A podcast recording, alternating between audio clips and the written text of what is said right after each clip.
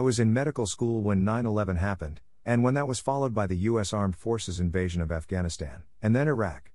Before that, I read from the Caxton Encyclopedia at home about the Afghans, who'd never been conquered by any invading military power since they became a people. Interestingly, the story of Afghanistan is such that, most often than not, when a foreign power rises against them, an equal and opposing power aids them in the fight against their invaders. In recent times, it was the playground for world powers to test their might before, during and after the Cold War.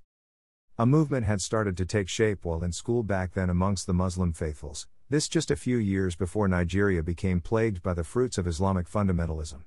Most Muslims who had a localized version of their Islamic names began to correct us, as to the appropriate pronunciation of their names, trousers were now at ankle length, and full beards desirous. Mideastern looking clerics were coming to preach in mosques, and pictures of foreign clerics were adorning rooms in the hostel, and I dare say, some were of Osama bin Laden, even before 9 11 made him popular worldwide. Nigerians, especially Muslim students, wards of the elite were going to study in universities in Sudan, at the time OBL was domiciled there. Some of our female classmates who hadn't been wearing hijab, especially in our pre med year, started wearing one, some even moved to wearing burqas. Smiles gave way to seriousness that verged on sadness brought on by deep introspection for many we knew back in those days. Then there were the tapes, initially of Nigerian imams in the local languages, then of them in the Arabic, and much later of Mideast preachers in the Arabic. I've gone this far to mention these, so that it won't shock you when I go on to add that when we assembled to watch news in the TV room, before cable TV was wired up to everyone's room back in the day, and the Afghan, as well as Iraq invasion came on, I found that there was anger towards the US government for the invasions, by Muslims. In fact, some of them actually thought America will lose the war, in spite of their superiority militarily. They have been proved right eventually, though, as the many battles the Americans won back in the day didn't amount to a victory in the end, in Afghanistan, and to some extent in Iraq, which now looks tied to Iran's, one of America's arch foes, apron strings. The Taliban was the government in power when the Americans invaded Afghanistan, and toppled them in the so called War Against Terror, following the 9 11 attacks on the Twin Towers of the World Trade Center in New York, 20 years ago.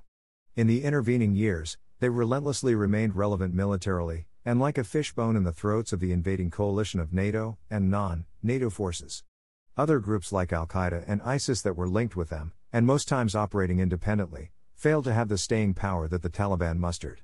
Being locales and aborigines, they understood better the lay of the land, and took advantage of topography and other natural physical and abstract part of the environment they sought to reclaim, to overwhelm their enemies. While at this, they kept their presence outside of their country, retaining and maintaining a parallel government and voice, using a well oiled media machine to further their aims diplomatically. Something other insurgent groups, to the best of my knowledge, might have tried, but failed at. They didn't seem to be in a hurry, rather biding their time, they waited until a loophole was created, with a war weary American public and a president in Donald Trump, whose America First agenda meant that interest in international affairs was going to take a back seat in that regime. Hence, not only was Afghanistan and its issues relegated, the U.S. withdrew from agencies such as the World Health Organization, WHO, over controversy arising from the origin of COVID 19. NATO allies reminded that they have to put their money where their mouth is, just to name a few. The persistence and perseverance of the Taliban will be stuff, the kind of which motivational speakers will make TED Talks or the likes about, for years to come, if they wouldn't be blinded by religious and ideological differences to ignore. Funny how America's right wing media is rushing to put the blame of the withdrawal of U.S. forces from Afghanistan, and the resultant collapse of the Afghan government and its institutions on President Joe Biden, as if the withdrawal wasn't initiated by their beloved President Trump. Biden, in what will be one of his failings, however, failed to smell the coffee, except it was deliberate, when he claimed, a month ago that the Afghan government had what it takes to halt the advance of Taliban fighters. On the basis of not just the superior firepower of the former's weaponry, but also in the sheer size of their land and air forces. What he appeared not to have reckoned with was the fact that there might be Taliban sympathizers amongst the forces, who eventually surrendered their positions without as much as a single shot to the advancing insurgents. Events of the past few days suggest that this was well planned, orchestrated, and executed. It must be that while the Americans were negotiating with the Taliban months ago, through back channels and officially, the Taliban knew that a day and time like this would come, and while they left everyone deceived, in towing the path of diplomacy, they kept their gaze steady on the big prize, which they intended to achieve, outside of the terms and conditions of agreements with the Americans or with the government in Kabul. Greater than all warfare is based on deception. Greater than dash sun TZU. Only time will tell if the Taliban are not being played by the world powers, because it is easier to think that the Americans were caught unawares, hence the humiliating last minute efforts by the latter and her allies to repatriate their citizens back to their home countries in scenes reminiscent of the American troops' last days in Saigon. As was with Vietnam as the Americans withdrew, so is now with an even greater number of Afghans attempting to flee there. Greater than view this post on Instagram. Greater than. Greater than. Greater than. Greater than. Greater than. Greater than. Greater than. Greater than. Greater than a post shared by Mikhail Madukovich at Madukovich. Country, to escape life under the Islamists, to the extent that some of them attempted to cling on to wings and other extremal parts of the last sets of aircrafts, military and civilian, leaving the airport, with disastrous consequences as reported with footages in the news, where Afghan stowaways were seen falling off aircrafts to their deaths as planes careered into the sky.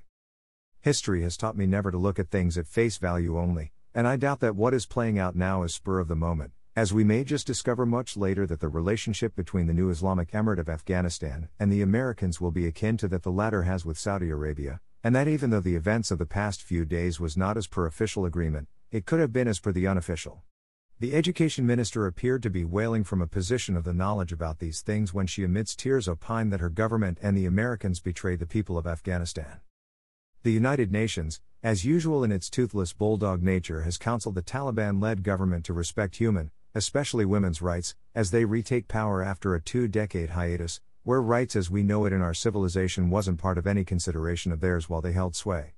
Even foreign female correspondents with major news outlets, who hitherto reported the news with their hair uncovered, have immediately adorned more Sharia compliant dressing in the wake of the triumphant entry of the Taliban into Kabul, in what can be described as a shadow of things to come, following the fleeing of the erstwhile President Ashraf Ghani from the capital into exile.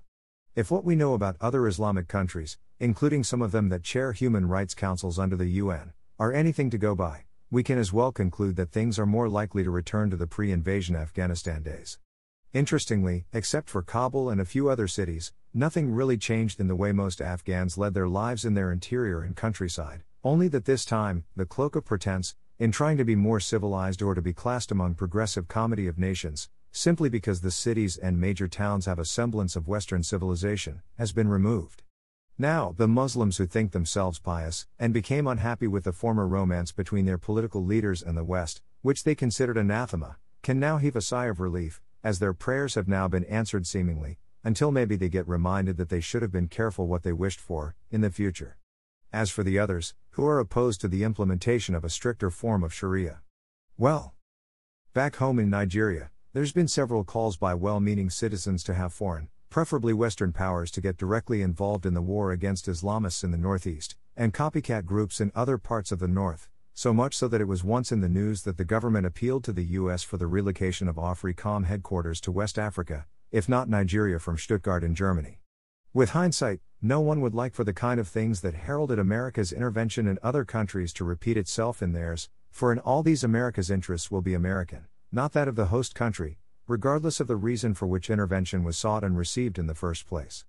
Afghanistan's case in point should give anyone goading American military, political, or other form of intervention in the peace, war, or politics, peace and war by other means, of their nations to have a rethink. In this case, once America gets tired, her forces will be withdrawn, whether or not the aims and objectives of the intervention has been achieved.